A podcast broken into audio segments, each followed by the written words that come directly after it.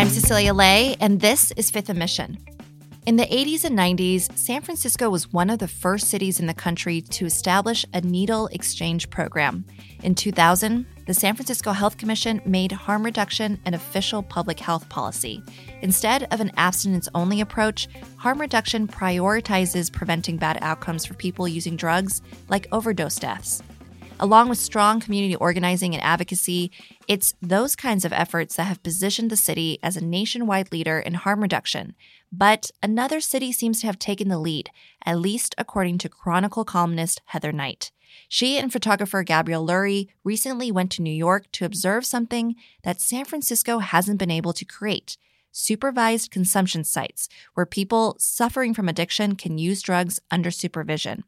You can read Heather's column about what she and Gabrielle saw in New York at sfchronicle.com slash drug sites. In their opinion, if San Francisco followed New York's lead, it would help lessen the growing death toll from drug overdoses in the city. In this year alone, nearly 150 people have died through the end of March. To figure out what's working on the other side of the country, Heather and Gabrielle traveled to New York and met with harm reduction advocates who work in the facilities and with former New York Mayor Bill de Blasio, who made those places a reality. They also spoke to New Yorkers who are benefiting from the supervised consumption sites, people like Jorge Vasquez. It's a good place. It's a good place, you know, because a lot of people don't got where to, where to go or even to who to talk to. So you come in a place like this, that everybody's the, everybody's the same. No, here there's nobody better than nobody, see? And Sharon Scott. I use the site a lot, and it's cool. It's the best thing that could happen in New York, and I think uh, they should make many more sites like this. I like that um, that they don't judge. You know, they make sure people get high safe. You know, they have the supplies all the time, not sometime, all the time. New York's been operating two facilities since November, so why can't San Francisco get on board? The city has spent more than a decade debating whether to risk the legal ramifications of opening supervised consumption sites. In her latest column, Heather Knight says it's time to stop debating and do the right thing. She and photographer Gabrielle Lurie are here to talk about what they observed in New York. Heather and Gabrielle, thanks for joining me on Fifth & Mission. Thanks for having us. Thanks for having us, Cecilia. So, you both flew to the other side of the country to observe supervised consumption sites in New York. What questions were you looking to have answered? Heather? Well, um, I've been following San Francisco's very long consideration of opening one of these sites here. And when another city finally did it, New York City, I wanted to see how they work. And so Gabrielle and I flew to New York City and were able to tour both of the new sites there. One is in East Harlem, the other a few miles north in Washington Heights. I wanted to see what is controversial about these sites. Do they make sense? What would it mean for San Francisco to open one? And we spent four days talking to a whole bunch of people who work there, use the sites, neighbors, critics, and it was really informative. And I think left us both with the feeling that San Francisco should give these a try. Yeah, and from a visual perspective, I wanted to see what the landscape looked like. Were people outside? Were people drugged out on the sidewalk? Where were people clustering? And it was interesting to see that there really wasn't much of that at all. And describe for me, Heather, what these sites look like once you go inside and, and what services are available for people who go there. They both look like just kind of regular community centers. They both have a large room that's sort of like a, a lounge where people are spending time watching TV, drinking coffee, chatting. They're just regular neighborhood facilities. And then they both have a room in the back where you can use drugs under supervision. And the whole point is to spot any early signs of an overdose so people can intervene. And these are very highly trained harm reduction specialists who know a lot about the very early signs of overdose and, and how to stop those and offer a lot of clean supplies like needles, cookers, and other ways to reduce the harm caused by these drugs. I think we were both impressed by how these facilities work. And how was New York able to get these facilities up and running? How are they able to operate? So, cities around the country have been talking about this for many years, and mayors have been consulting with each other. They exist in Canada, Australia and all over Europe and have for decades and have been very successful in those countries. No site in any of these other countries has ever reported losing somebody inside of them. Mm-hmm. The mayors have talked about how to do this, but it's technically might be against federal statute and the crack house statute, which um, prohibits, you know, running facilities where illicit drug use is happening. And so it is a risk legally. Nobody would try this under Donald Trump as president, but they all felt more confident when Joe Biden was elected. Mm. And we actually met with Mayor Bill de Blasio, who just termed out in New York at the end of December. And he was the one who finally said, I'm just going to do this, take our chances and see what happens. And I think he felt more confident since he was almost out of office anyway. It was one of his last acts, and he was able to work with this nonprofit called On Point NYC, which ran harm reduction facilities, and they were willing to to try this and open the overdose prevention rooms on site. And the city promised legal backing if anything goes awry, as well as support and advocacy. And so, Gabrielle, during both you and Heather's time inside these facilities, you were able to observe how these facilities work, the services that people were able to provide. And that was because you were sort of guided through the facility through a woman named Alsane Mazone, who's one of the harm reduction specialists there. Let's listen to what she had to say about why she works there. But I cannot wait no more for people to make laws that will help these people. I have to get in here into the dirty and the nitty gritty. I have to come down here and help my people and help pull them out because the one thing I'm giving them more than Narcan and naloxone is hope. You give a person an ounce of hope, oh my goodness. It's incredible. It's like water to a thirsty plant. It's, it's crazy.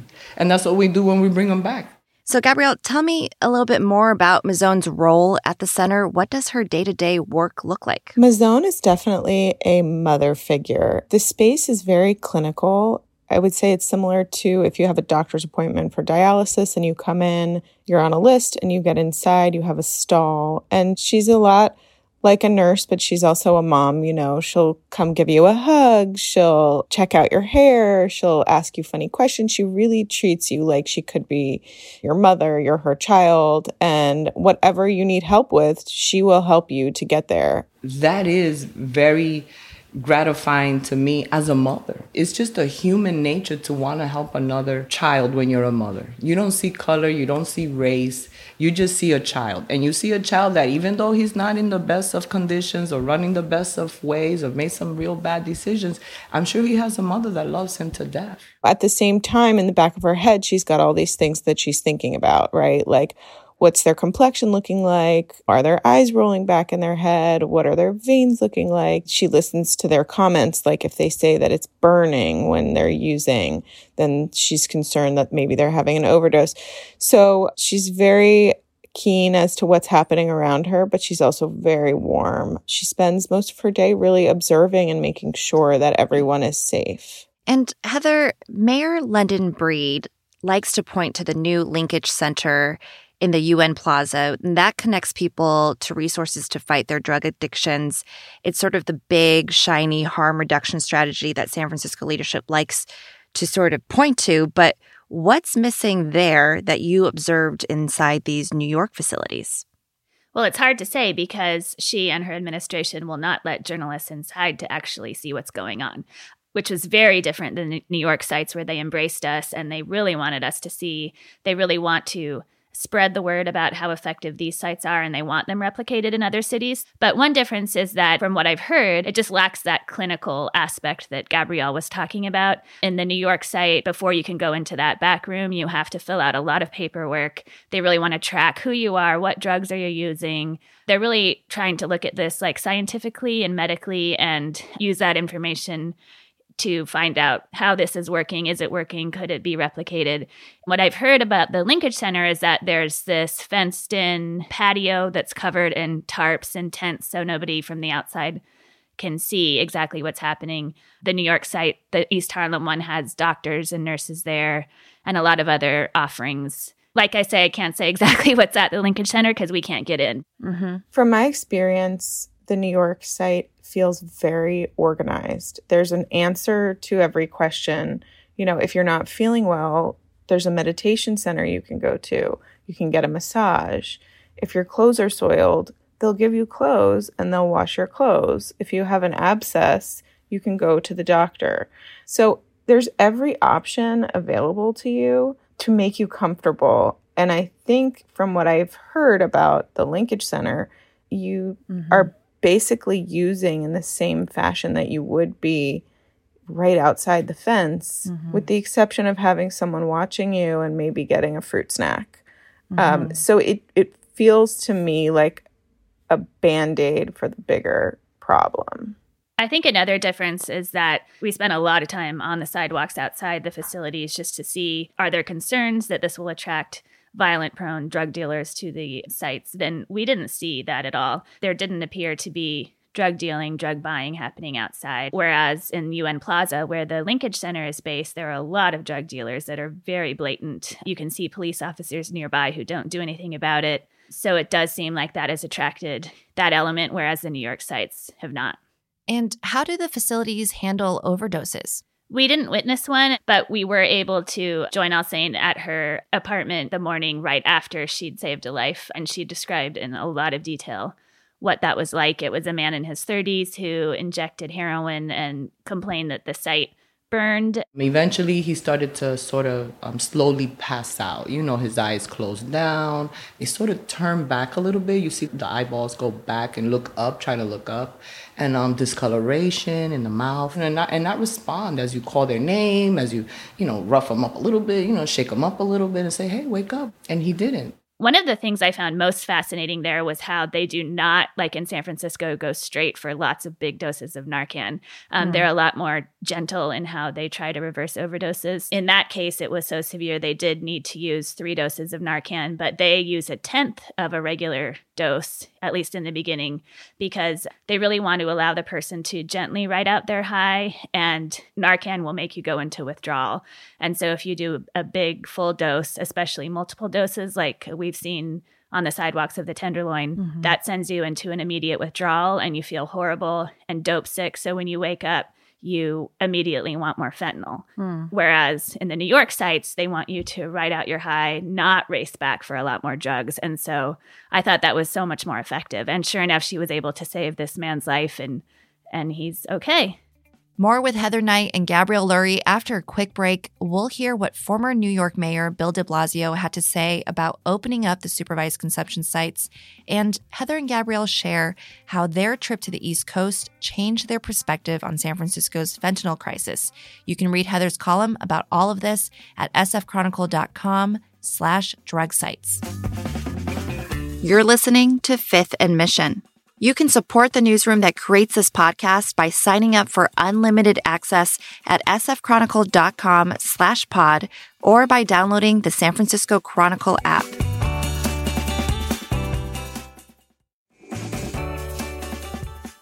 We're back with Chronicle columnist Heather Knight and photographer Gabrielle Lurie. They recently traveled to New York to observe how supervised consumption sites are working over there.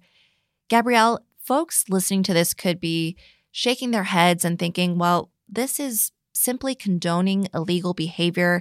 And they're not completely wrong. San Francisco and other cities are worried about federal raids and lawsuits when it comes to opening sites like these.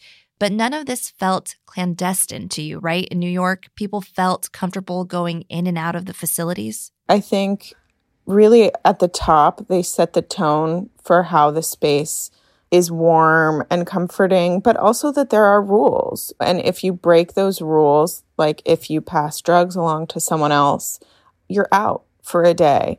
And it's a little bit like a timeout.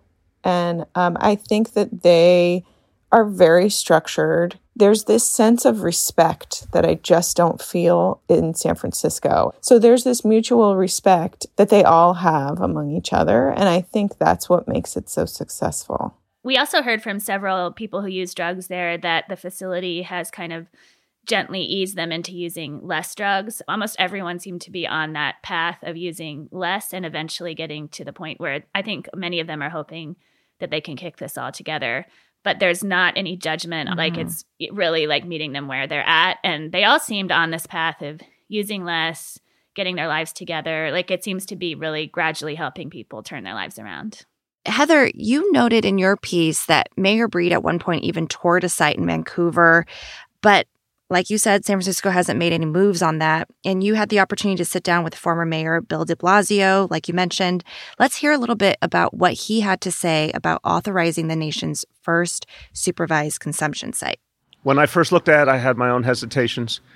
But the more I understood, all over the world, you saw amazing track record of overdoses reversed, lives saved, people brought back from what would have been a certain death, given the chance to turn their lives around, to get treatment, to get help, you know, in a medical setting. It made all the sense in the world. I was very cognizant of the fact that some place in America had to start this. It, it was working all over Western Europe. It was working in Canada. Some place had to be the breakthrough. There had to be an American city that could prove this would work, and I knew we could do it in New York City. So, Heather, why do you think New York got to be the breakthrough city? Did it just boil down to Mayor de Blasio's leadership?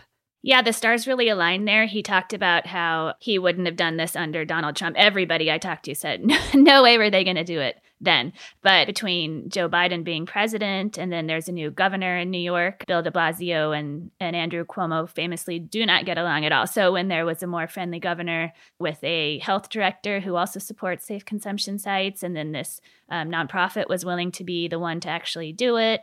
Um, another small difference is that in San Francisco, there's an elected city attorney, whereas de Blasio had his own attorneys who could say, We are doing this, um, and you have to represent us if anything goes wrong. And I think that, you know, this showed that almost everything that worked for New York could work here. We have the nonprofits like Glide and Health Right 360 that want to be the ones to do this. We have a governor, Gavin Newsom, who I can't imagine would get in the way. We obviously have the crisis, and it just seems like you know, it, this is so much more humane than allowing people to die on the sidewalks or in SRO hotel rooms by themselves. This just seems like a better answer. And Gabrielle, you've captured really harrowing images of people using drugs on the streets of San Francisco. You've even captured people dying from overdoses. And your award winning photography has helped shape the dialogue and the way that people understand San Francisco's drug crisis. Can you compare that experience to what it was like to shoot photos of people using drugs inside these New York facilities? Yeah, it's funny because when I photograph on the streets here, there's tension. It's very raw and gritty. I'm always concerned that something may happen and sometimes something does and I'm yelling to passerbys to call 911. Here, I felt very safe. I felt, again, it was clinical. I could have been in a hospital. I felt a little bit more like I was invading their privacy because they were there for an appointment. It was a bit of a challenge, but I connected with, you know, a few people there and they were they were really a lot of them were really excited to be a part of this story. They were happy to share with us what their experience was like. They were happy that they could use in a safe way and they wanted to promote it. I think one of the big differences in looking at Gabrielle's photos of New York versus San Francisco, whenever she's able to capture um, an overdose happening on a sidewalk in San Francisco, I'm always fascinated to look at the expressions of all the people around who are seeing this like horrific event happening mm-hmm. in public in the middle of the day and just those onlookers' facial expressions and the paramedics, they just look so traumatized and that is fully removed from the new york sites um, mm-hmm. um, everybody says it's so much better to not be doing this in front of random people especially children just the sight that we've all seen of passed out bodies in soma and tenderloin is shocking and disturbing and especially seeing an overdose is traumatizing even if you just are the pedestrian happening to see it as you pass by so that is just fully removed mm-hmm. in new york which i think makes a huge difference so Heather, I mean, what I'm hearing is that there's less traumatic things that people can witness out on the streets. But what do general New Yorkers feel about this? If we tried to open something like this in San Francisco, I would imagine hours and oh hours oh of public comment as it is whenever we try to change anything in the city. So, I mean, how have New York residents responded to facilities opening in their own neighborhoods? It's been really mixed. We did find some critics. There's a preschool right across the street from the site in East Harlem. And I talked to several moms there when they were picking up their little kids, and none of them are wild about this facility mm-hmm. being Mm-hmm. right across the street from their kids' preschool. But none of them said they would consider removing their kids from the school or anything. They f- seem to find it, you know, problematic and, and an inconvenience, but not the worst thing in the world. They did say it's better than having it on the sidewalks where their kids could see it. Mm-hmm. We did talk to the founders of the Greater Harlem Coalition who live in the neighborhood, and they did make some very valid points, which is that a lot of drug treatment uh, facilities are concentrated in Harlem far more than in wealthier, whiter neighborhoods, very similar to San Francisco, where, you know, the Tenderloin is treated as a containment zone and mm-hmm. all the services are there in Soma and places like Noe Valley or the Marina get to say, no, we don't want it here. And they almost always get their way. The critics said that, you know, it fuels a stereotype that drug addiction is only a black or a Latino problem, and that they think it'd be a lot fairer if these types of facilities were all over New York and in the whiter and wealthier neighborhoods as well. Mm-hmm. So, you know, San Francisco was one of the first cities in the US to build up a needle exchange program in the 80s and 90s. And for so long now, San Francisco has been known as the leader in harm reduction. So I want to ask both of you what's your takeaway now? Is that still true? So, Gabrielle, what's your takeaway now? Did it change the way that you think about the fentanyl crisis in San Francisco? Completely changed the way I think about the fentanyl crisis. Unfortunately, I think we are very behind in talking to the organizers and leaders of On Point NYC.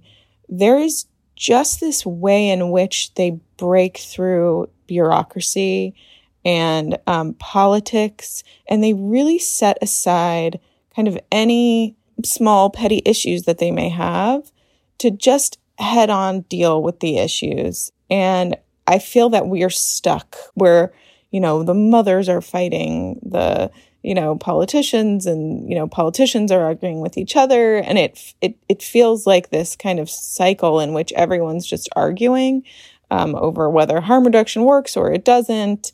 It's really sad because the people that are using drugs are the ones who kind of don't have the ability to get themselves better. And they're the ones who are who are kind of suffering from all this fighting that's going on. So, you know, to me, it seems like it would be really great if everyone mm-hmm. could kind of band together and say, whatever works, let's do it. I totally agree with Gabrielle. This really changed my perspective. And I totally agree. San Francisco has become this city where everything takes way too long. The process just takes forever, tons of arguing everybody knows better than everybody else and you don't get that sense in New York at all. It really felt like everybody's mm. playing for the same team, which is addressing the overdose crisis, making drug users' lives better, and everyone's working towards the same goal whereas everybody here in San Francisco is just squabbling all the time and fighting on Twitter. San Francisco used to be the place where things were tried first. We were always proud, like we were going to do domestic partnerships first, same sex marriages first, needle exchange first, universal health care first. I can't think of something we've tried first in a long mm. time. Mm. I think we need to get that spirit back. It really resonated with me when I was talking to Bill de Blasio, and he quoted, you know, that Frank Sinatra song, New York, New York. If I can make it here, I'll make it anywhere. He said, if we can make this work in New York, it can work anywhere. And I really think that's true. This model is so great and why aren't we doing it? Why is it better to let people die on the sidewalks of the tenderloin? Well heather and gabrielle you've given us a lot to think about. Thank you so much for your reporting and sharing your perspectives with us. Thanks for having us. Heather knight is a columnist at the chronicle and gabrielle lurie is a photographer. Their story about lessons from new york's supervised consumption sites is online now at sfchronicle.com slash drug sites. That's d-r-u-g-s-i-t-e-s the audio interviews you heard in this piece were recorded by Heather Knight. Thanks to Karen Creighton for editing this episode, Nick Eilerson for his production help, and thanks to you for listening.